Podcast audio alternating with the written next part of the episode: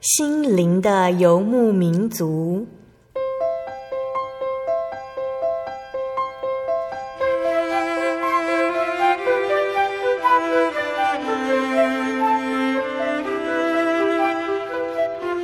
在这个谁都不管谁的后现代社会里，每个人的心灵都是游牧民族。成长的过程就是寻找的过程。每一颗漂泊的心灵，其实都在寻找生命的绿洲。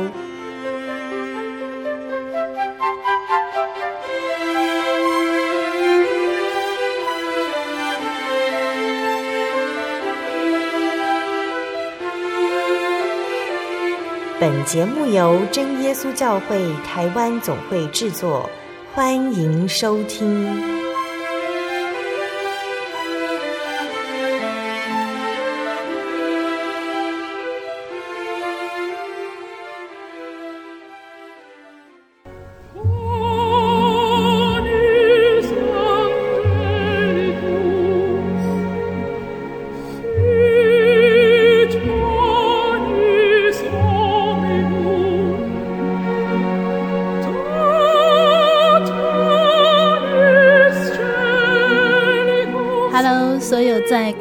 心灵的游牧民族节目听众朋友们，大家平安，我是阿弗拉，又到了我们每个月一次音乐花园的时间。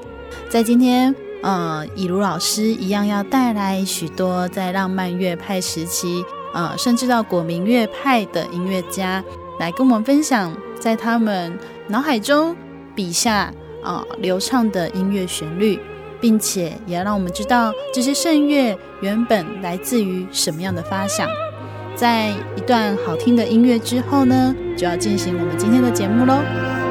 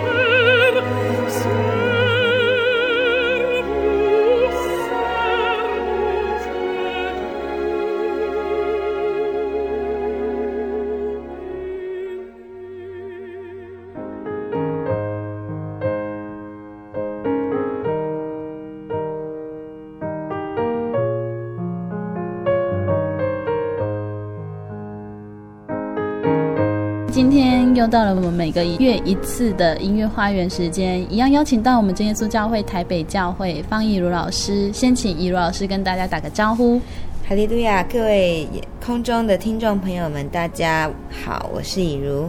哦，每次和以如老师分享的时候，都大概是早上。就是一早就在谈论这么美好的事情，就是音乐这样。那在今天节目当中，老师一样要带来的是，也算是浪漫乐派的一些作曲家吗？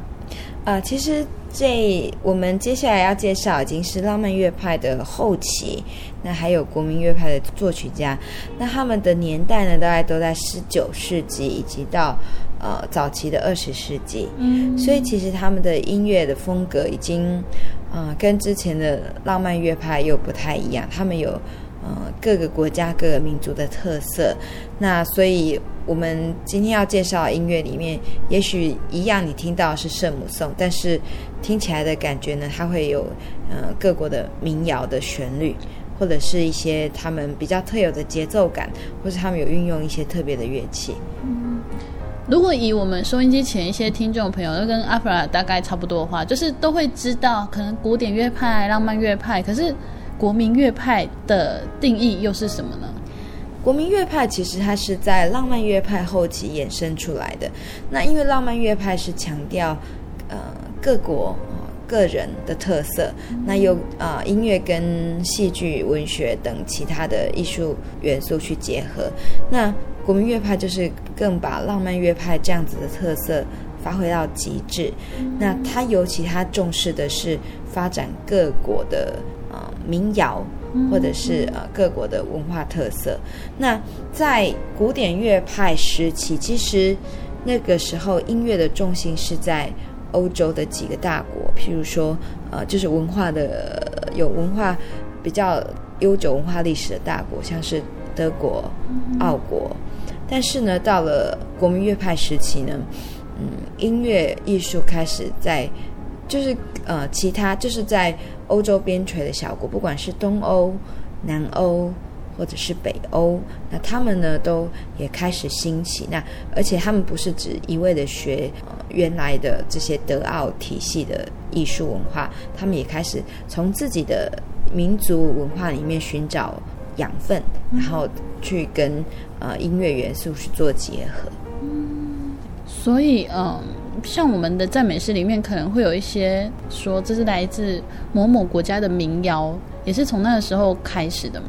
譬如说英国，呃，英国的一些圣诗，嗯，啊，他们其实有的也是从民谣改编的。嗯、那我们呃，那个就会叫做 carol，嗯，好，c a r o l，carol，哈。那英国圣诗，那其实在，在呃教会的赞美诗里面呢，也有法国，然后也有选到芬兰，嗯，好，那也有德国，其实蛮多国家的旋律都放到呃收录在教会的赞美诗里面。像以前有讲到，呃，圣咏，嗯，又有有什么不一样吗？基本上圣咏是合唱的一种形式，嗯，它是一一部主旋律，那其他的声部是用和声去对应。嗯、那圣咏的写作方式呢，其实在从马丁路的那个时候就有两派，不知道大家还记不记得？一派就是比较比较是嗯呃专业的音乐家他们所写的，嗯嗯、像巴哈。啊，那他们创作是比较呃呃，就是用呃古典的作曲手法来创作。那另外呢，就是有一般的平民，他们能够用呃大家比较耳熟能详的旋律，或者甚至他们自己谱曲填词来创作。嗯嗯、那一样都是圣咏，啊，只是说可能叫做重赞曲，大家一起来赞美。嗯嗯。因为我就觉得哇，那就跟那个圣咏好像有一点点类似、雷同的感觉，就是一样用那种大家都常听的一些旋律，然后去做圣诗的创作，这样。对，所以这是今天嗯老师要来跟我们分享的，就是主轴大概是这样子。那会带来什么作曲家？嗯，我今天先跟大家我们来分享这一位叫安东布鲁克纳的音乐。好，那这一位作曲家呢，他其实是个。蛮虔诚的天主教徒，那因为他们家里面的人都是小学老师，所以他从小接受师范教育。好，那啊，他就是一直接受很严格的这个音乐训练。可是呢，其实他们家人呢，希望希望他能够就是有一个很稳定的工作。嗯，好，所以他其实后来呢，他其实本来不是一开始就要当音乐家的，那是因为自己虽然他一直在教书，可是他实在。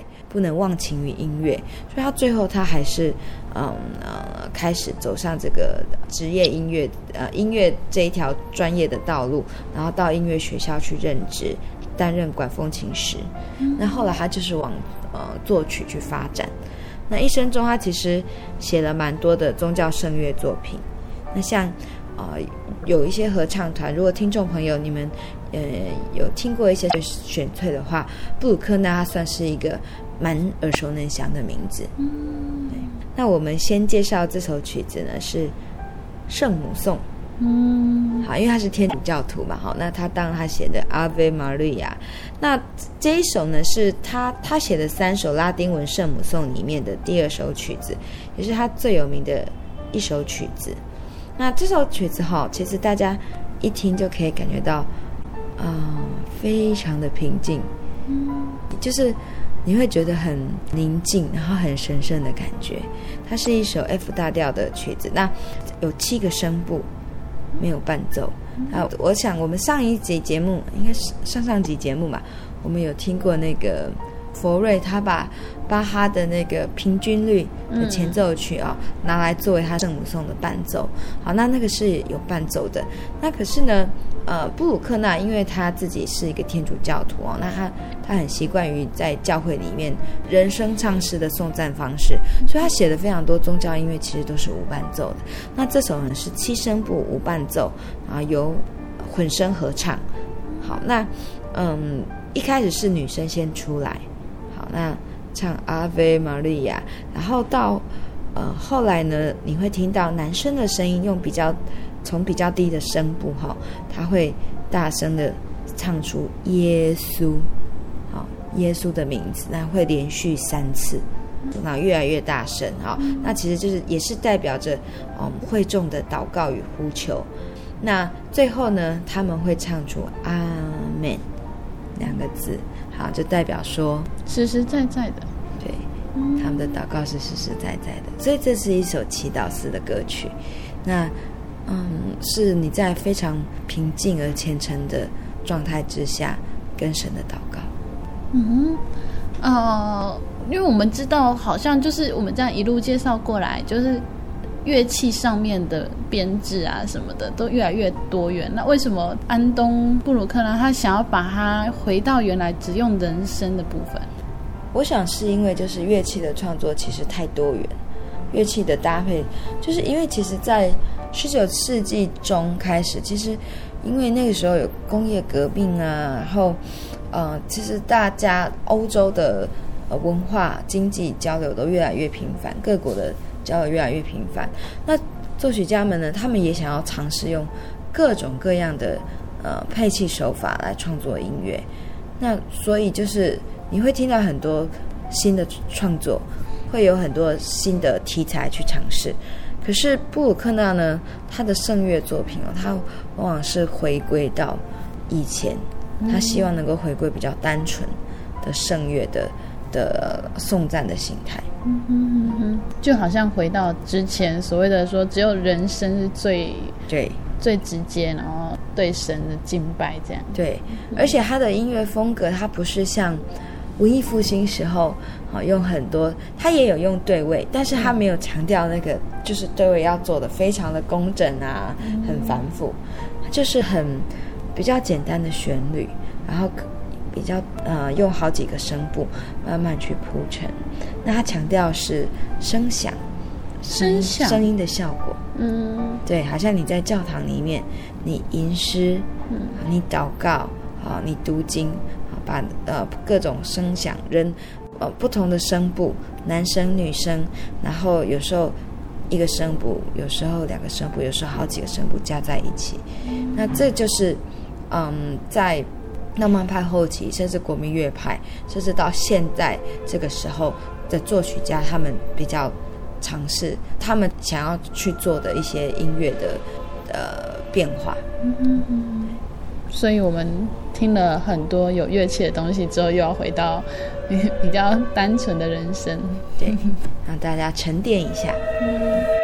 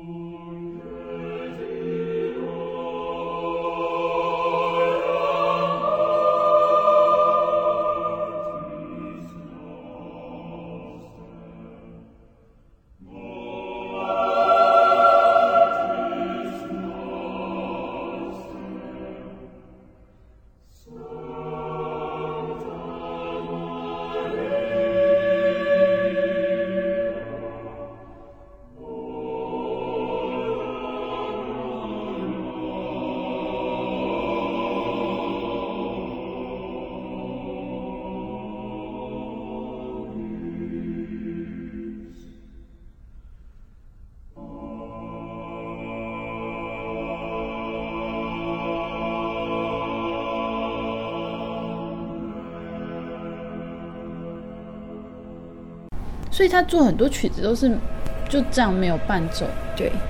可是如果以现代来讲，就是阿卡贝拉的意思吗？对。嗯，对，就是阿卡贝拉。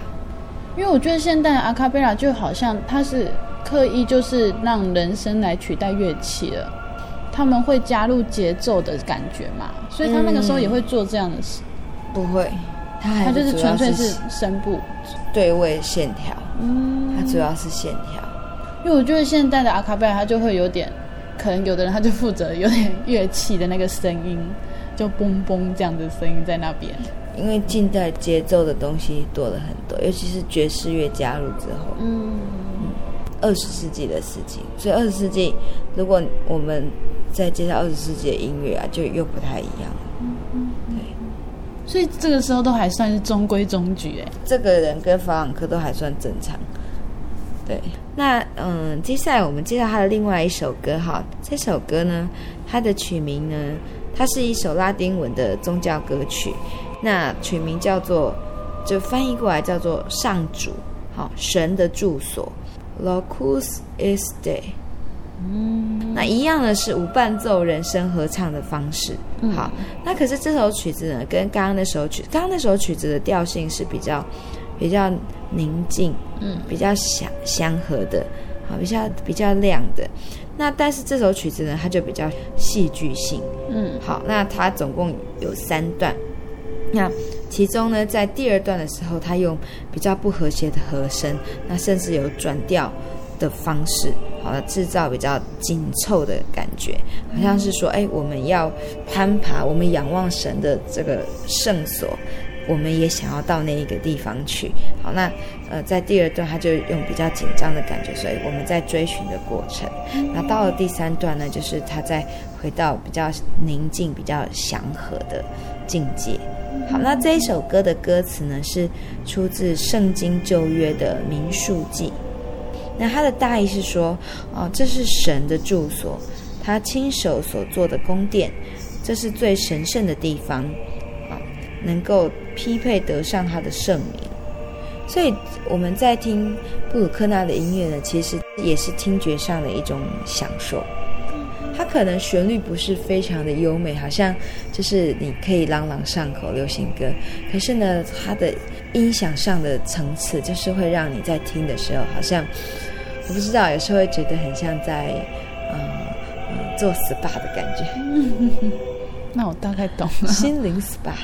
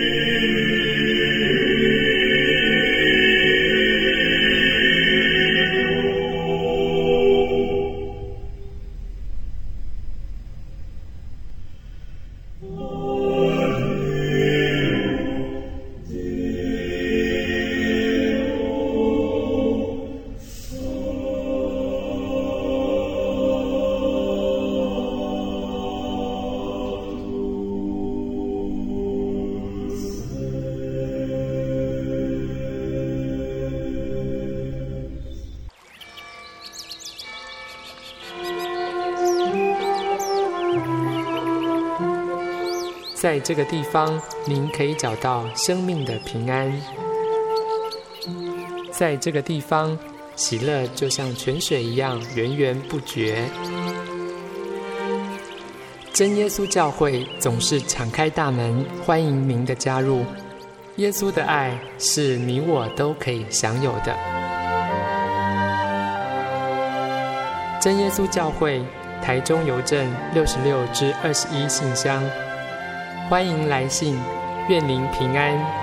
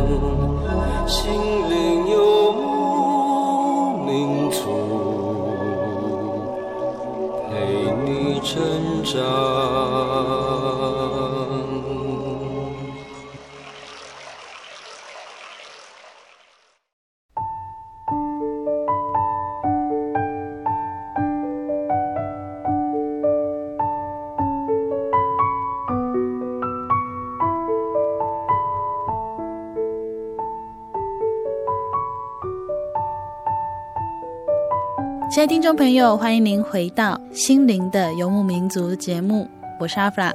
今天播出七百八十三集音乐花园。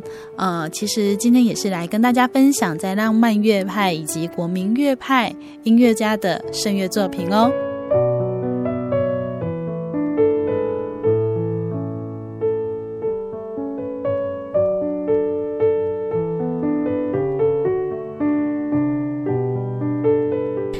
呃，第二位呢，我们介绍这个是 Frank 法朗克。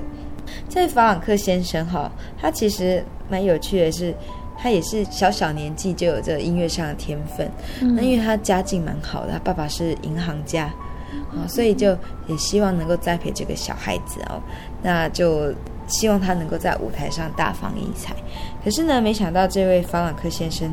他的个性呢，是他虽然是演奏技巧很好，嗯，但是他在舞台上其实他有点放不开。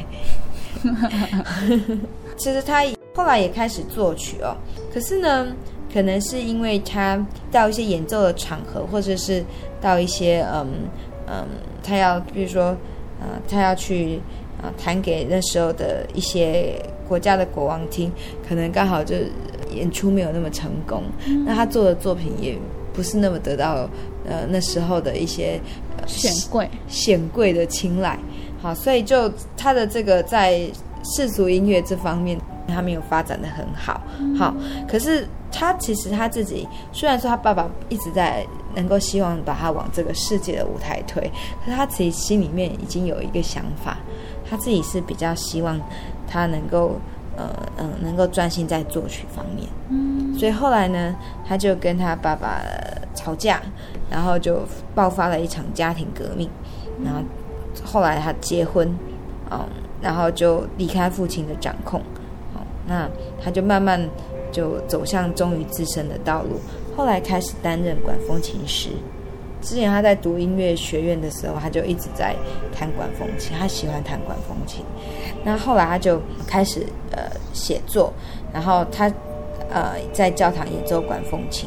好，那他作曲的态度其实还蛮严肃。那他比较喜欢写作的是宗教音乐，所以这个这个音乐家很有趣哈。他不是一开始就写作宗教音乐，他是从一个钢琴演奏家慢慢转变他的身份。他写作宗教音乐其实。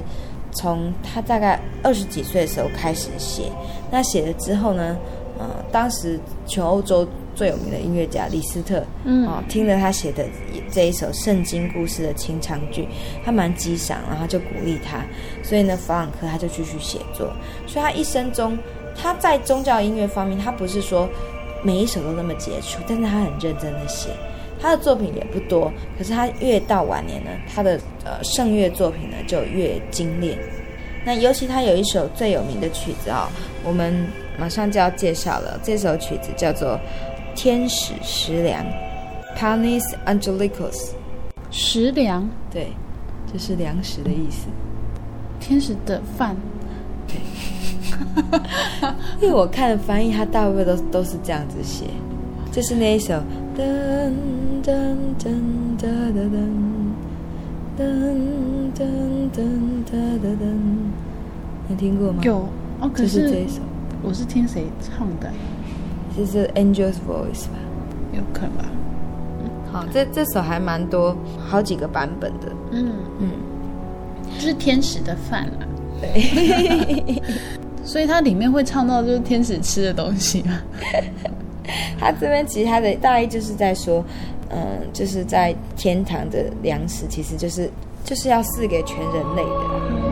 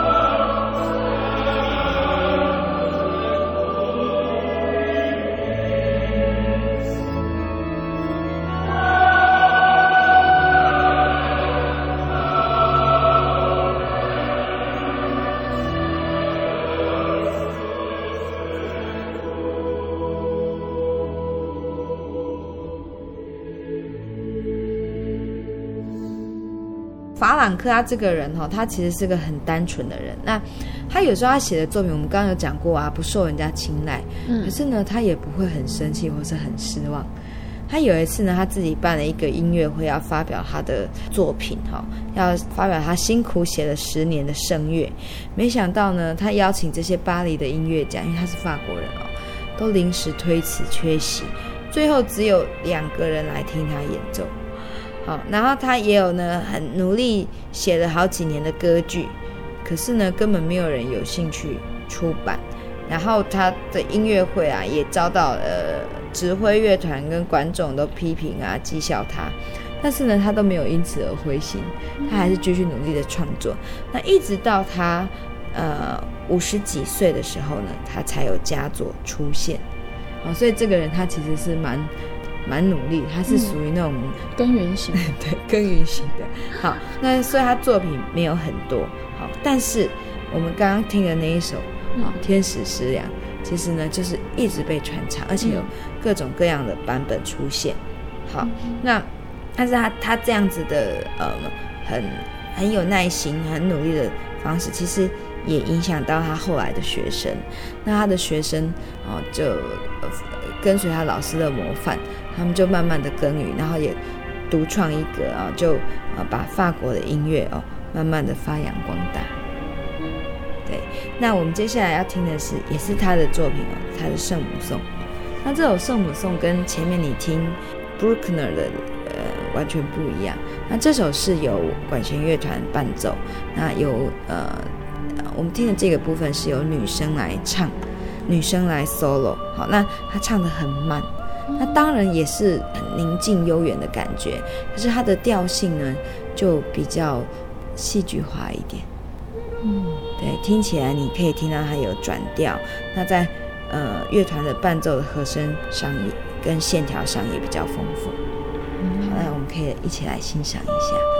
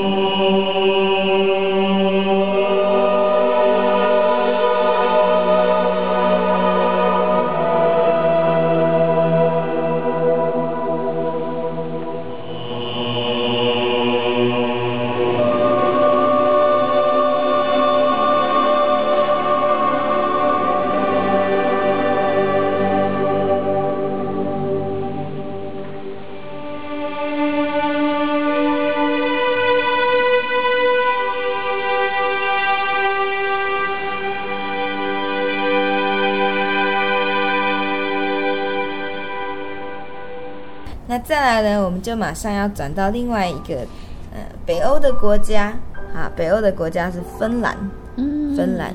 那芬兰就是最有名的音乐家，我想大家应该都听过，就是西贝流士。嗯，西贝流士的家境也很好，他爸爸是医生，然后母亲是望族，嗯，那所以他从小就学钢琴、小提琴，他自己也学乐理跟作曲哦。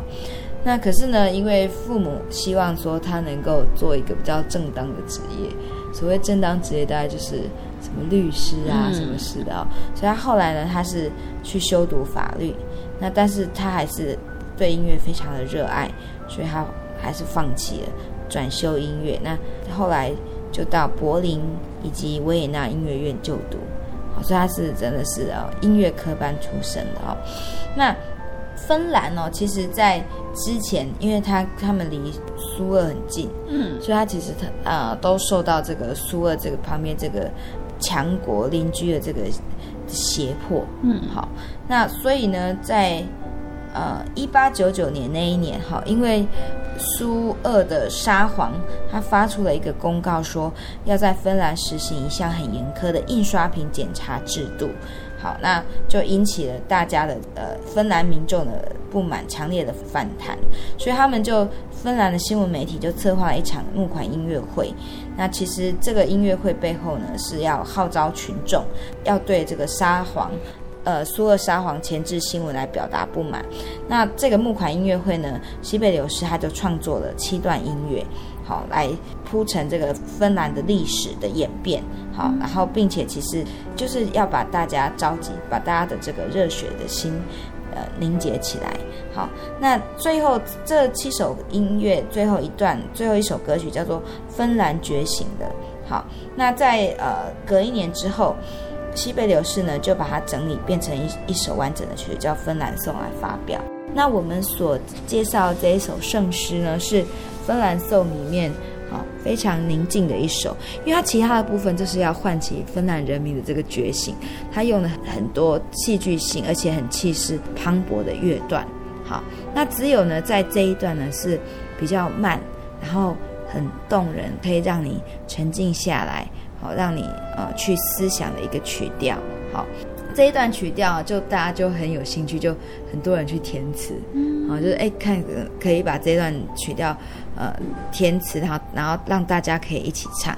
可是西贝流士对别人的填词，他其实不太满意，好，所以后来就他就自己呢，最后哦，他就选了一个当时有一个诗人的词，然后他自己呢就把这一段旋律呢写了混声合唱谱，嗯。好，那这是原来这个我灵安稳的这一首曲子的原型啊，就是他本来的原来的这个混声合唱谱以及填词是由西贝流士他去完成的，跟一个诗人来完成的。好，那可是呢，后来呢，就是在呃，有人就找到在一七五二年有一个德国女作家，好，用同样的题材写了一首圣诗，然后他们觉得说，哎，可以配上芬兰颂的旋律来唱。好，所以这个这一首德文的圣诗哈，其实也有被人翻译成英文，就叫 Be Still My Soul。那所以后来呢，这首德文圣诗呢，也也也有英文的这个诗词出现，那并且就配上西贝流士的这个曲调。嗯，好，那这首圣诗就很完整的出现。所以那时候西贝流士选的其实不是圣诗吗？他选的其实不是，就是也是比较类似国家的这种主题的东西。对，那因为他学的那一段旋律，其实大家就是会觉得，就唱起来就很亲切。嗯、那但是西贝流是说，其实他那一段不是民谣取材，他他觉得说他这一段是有灵感出现，哦、让他。知道这整个的曲调，可是当时的芬兰人听，他们其实很感动，因为那时候他们真的是被压迫，哦，然后他们就觉得说这个唤起了他们的民族意识，所以芬兰颂的这一个曲调原来填词的时候，他其实是在讲讲说芬兰啊起来，芬兰起来，那只是大家觉得这一段旋律太好听了，他们觉得也是也可以把它另外填词，然后就改成我灵安稳。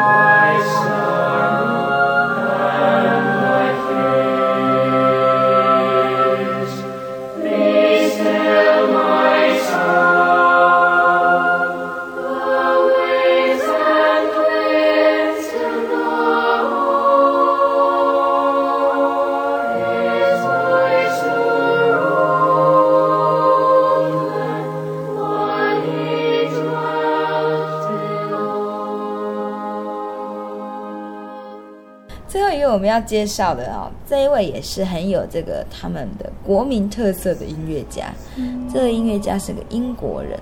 好，那我们之前呢、啊、比较少介绍英国的作曲家。嗯，因为其实呢，英国跟欧洲还隔个海峡。嗯，所以其实英国的音乐发展哦，他们不是比较慢传过去啦，他们就是不会受欧洲大陆的影响很深。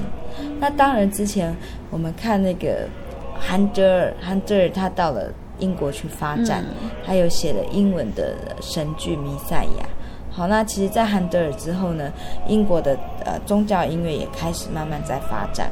尤其英国后来在宗教改革之后，他们宗教改革的浪潮呃兴起，那英国后来有英国国教，嗯，哦，所以其实他们也有发展出他们自己的的一些声乐声乐系统。那今天要跟大家介绍这位作曲家，大家一定非常熟悉，他叫做 Vaughan Williams。如果大家不熟悉，但至少大家应该有听过《绿袖子》这首歌哦，有。好，那这个人呢，他就是把《绿袖子》这个民歌，他重新去编曲，嗯、把它变成《绿袖子幻想曲》。哦，对。好，那他除了做《绿袖子》之外呢，当然他在圣诗方面，他也是有创作非常多。好，那他本身呢，他他是学钢琴，那呃，可是他其实很喜欢小提琴。好，那所以他呃曾经进入皇家呃英国皇家音乐学院，然后他也有呃学习音乐史，以及后来又继续学作曲。好，那所以 Vaughan Williams 呢，他他的特色就是他把很多的民歌旋律收集在他的音乐创作里面，那他创作非常的丰富。那他音乐里面呢，其实也用了蛮多的打击乐，好，因为其实。那个时候啊，不是只有全欧洲在交流，欧洲跟亚洲的交流也很密切。他们会希望到亚洲，甚至到非洲去寻找一些不同的乐器以及音乐的演奏方式，嗯，然后让他们的视野更加宽广。所以那时候音乐家他们有到亚洲，像到印尼，到呃甘美朗，他们找甘美朗音乐，用印尼的打击乐。然后去放在他们的音乐创作里面，就蛮特别的一些声响效果。好，那嗯，今天我要介绍的呃，Vaughan Williams 他的歌曲呢，呃，有一首呢大家都很熟悉的拉丁文叫做 Dona Nobis Pacem。哦，好，但是呢，你听起来呢会跟你熟悉的 Dona Nobis Pacem 风格会不太一样。嗯，嘿，好，它蛮特别的哈。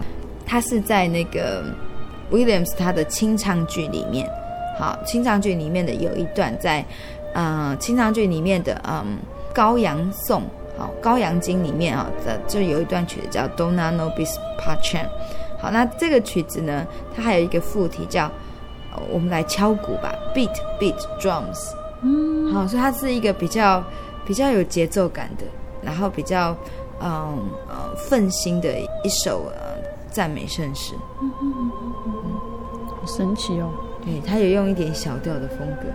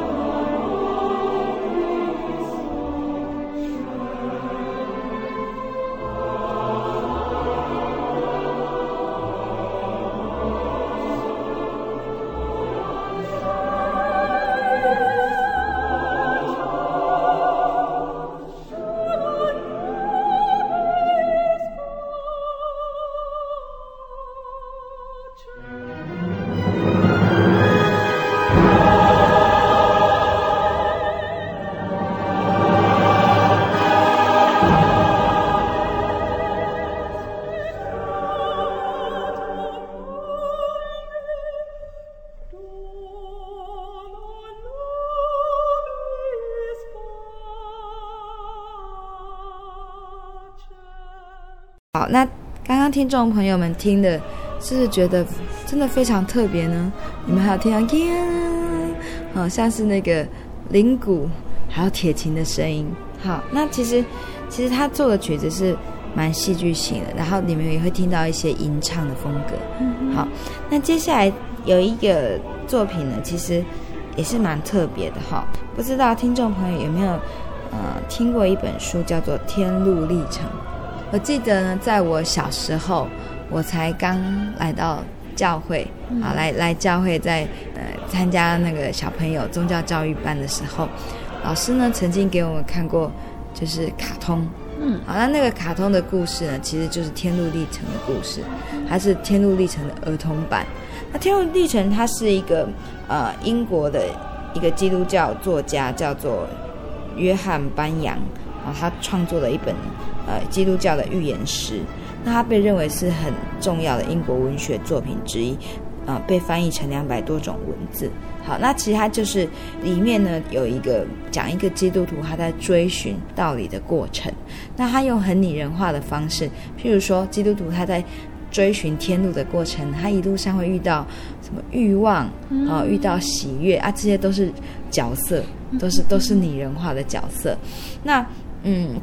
呃，Vaughan Williams 呢，他就觉得这一本书呢，是因为是一个英国很具代表性的文学作品，他觉得蛮有趣的啊，这所以他就有一个动机，他就把这一个书呢，把它改编成呃一个清唱剧。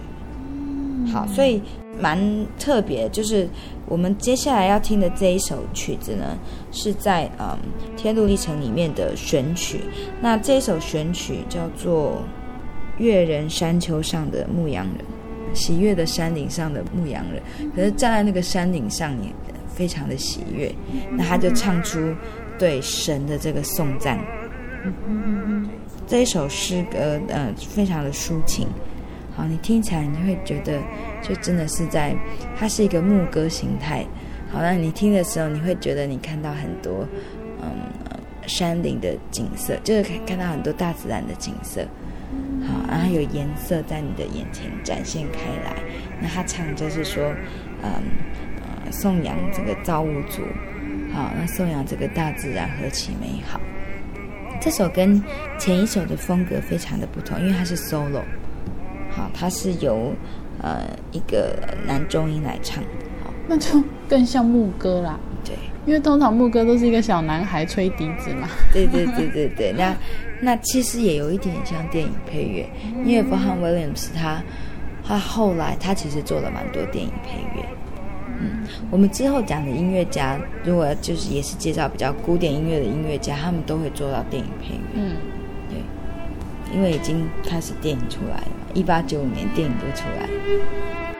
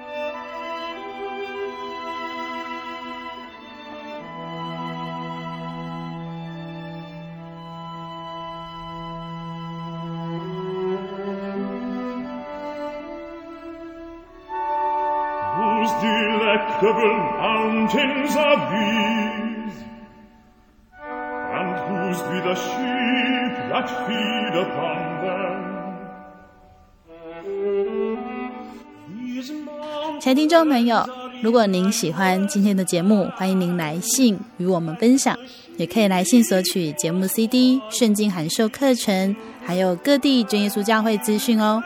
来信请寄台中邮政六十六支二十一号信箱，台中邮政六十六支二十一号信箱，传真零四二二四三六九六八零四二二四三六九六八。谢谢您收听今天的节目，我是阿弗拉，愿您平安，我们下周再见喽。